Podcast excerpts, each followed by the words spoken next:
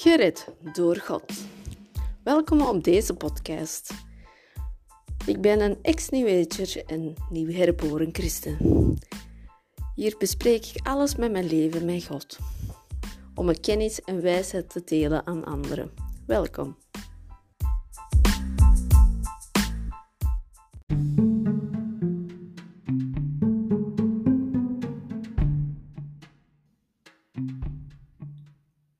Welkom, broeders en zusters, op deze aflevering. Vandaag gaat het over Boeddha-beeldjes. Je kent ze. Je ziet ze overal staan in de winkel, als decoratief, als geluksbrenger. Maar voor christenen is dat voor ons gevaarlijk. Laten we even onderzoeken. We weten dat Jezus zei: Ik ben de weg en de waarheid en het leven. Niemand komt tot de Vader dan door mij.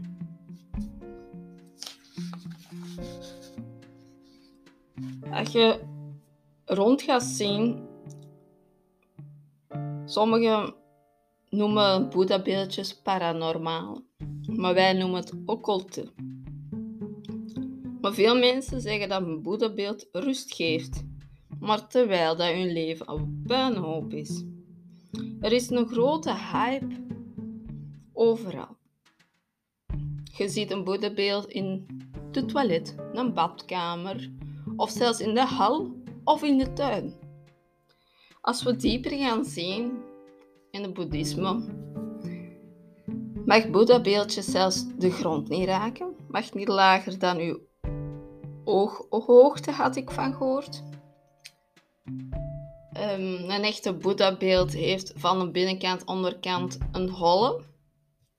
Dat dat hol is, waardoor dat dan meestal gedaan wordt om klein geld eronder te steken, omdat dat geld aantrekt. Dat noem ik al manifestatie. Maar je hebt ook Boeddha-beeldjes die dan de andere Boeddha-beeld, de lachende Boeddha-beeld, die meestal een, meer een overgewicht persoon staat met een hele grote glimlach. Dat zou ook weer gelukbrengers brengen. Maar ja, mogen wij dat wel in huis hebben? Zelf, toen ik in de New Age was, had ik een paar in huis. Maar vanaf dat ik voor God heb gekozen, toen ik de Bijbel begon te lezen en dat ik de wetten begon te zien, dat we geen beeldjes mogen hebben. Dus heb ik ze allemaal weggedaan.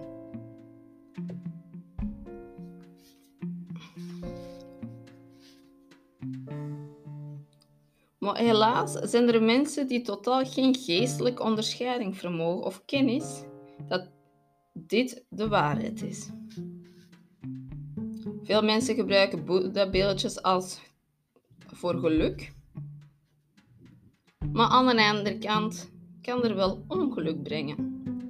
Want dat is misschien een poort dat kan openen, waardoor dat je je leven in pijn opgeraakt. Bijvoorbeeld de boeddhistische leer zit vol van bezwering van geesten en geboze geesten. Deze machten of demonische machten hechten zich vast in de beeltenis van de Boeddha en doen hun destructieve werk in het leven van mensen onder het mom van geluksbrenger. En als we de Bijbel gaan pakken, de Bijbel verbiedt het aanbieden van andere goden en religies zoals de Boeddha-beeldjes.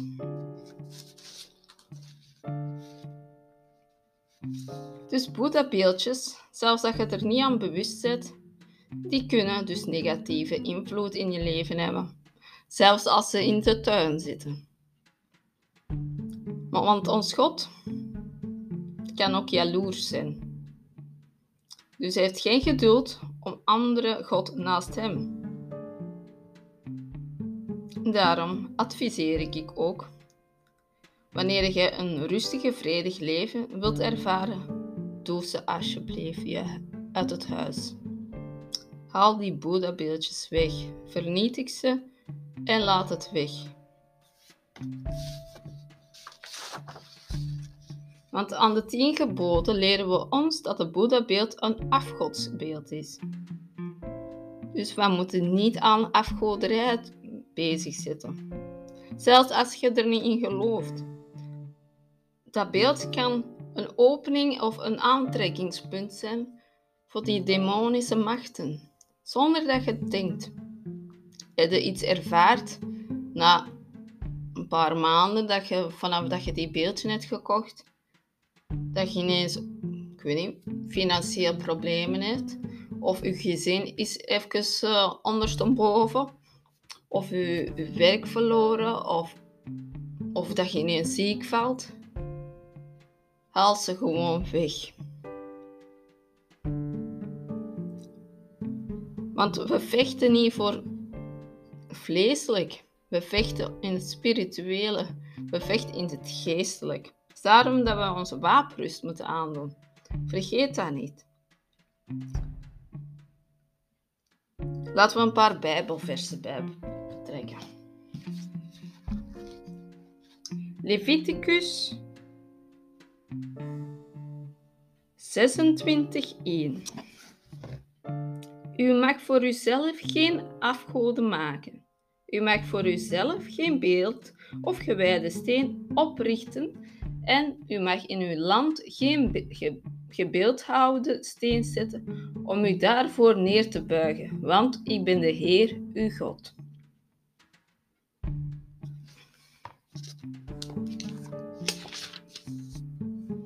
Dan gaan we naar Jesaja 2:20. Op die dag zal de mens zijn zilveren afgoden en zijn gouden afgoden, die hij voor zichzelf gemaakt had, om zich daarvoor neer te buigen, voor de ratten en de vleermuizen werpen. Dan zullen zij spleten in de rots binnengaan en de kloven in de rotsen. Uit angst voor de Heer en vanwege de glorie van zijn majesteit als hij opstaan op aarde te verschrikken. En dan gaan we verder naar Romeinen 1:23. En hebben zij de heerlijkheid van onvergankelijke God vervangen door een beeld dat lijkt op een verankelijke mens, op vogels en op viervoeters en kruipende dieren. En als we verder lezen, daarom ook heeft God hen in de begeerte van hun hart overgegeven en onreinheid om hun lichaam onder elkaar onteren. Ze hebben de waarheid van God vervangen door, door de leugen en het schepsel vereerd en gediend boven de schepper. Die de prijs is tot de eeuwigheid. Amen. Broeders en zusters, wij moeten geen afgoderij in huis meebrengen. Zelfs als dat een cadeau is meegebracht. Want dat zijn openingen voor verbondenheid. En dat willen we niet. Want Satan, die sluipt. Het is niet dat, dat je die eerste keer in dag één resultaat kunt krijgen. Nee, het, kan, het gaat heel langzaam, waardoor dat je minder en minder tijd maakt voor God. Waardoor dat je minder en minder je Bijbel gaat lezen dat je minder en minder naar de kerk gaat. Zo beïnvloedt de Boeddha-beeldjes. Dus daarom zeg ik, weg ermee. Dit is wat God echt niet wilt. Zelfs als je het schoon vindt. Maar God heeft gezegd dat we het niet mogen. Dus haal het gewoon weg. Voor je eigen voor je eigen veiligheid. Je bent ons broeder en zuster. Want op dan dag, dag des oordeel kunnen niks niet meer veranderen. Wanneer je voor God hebt gekozen, gaat dat ook alles en alles van je leven veranderen. Ook je huis, decoratief. Je haalt heel veel dingen weg. Het is niet verbonden met de Bijbel, maar verbonden met de duivel. Denk nou eens goed even na. Haal die beeldjes weg.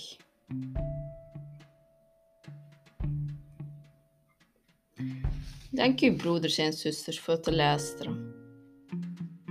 Heb je nog vragen? Wilt er dat er gebeden wordt voor u? Laat een berichtje sturen via de Instagram Gered door God. En amen.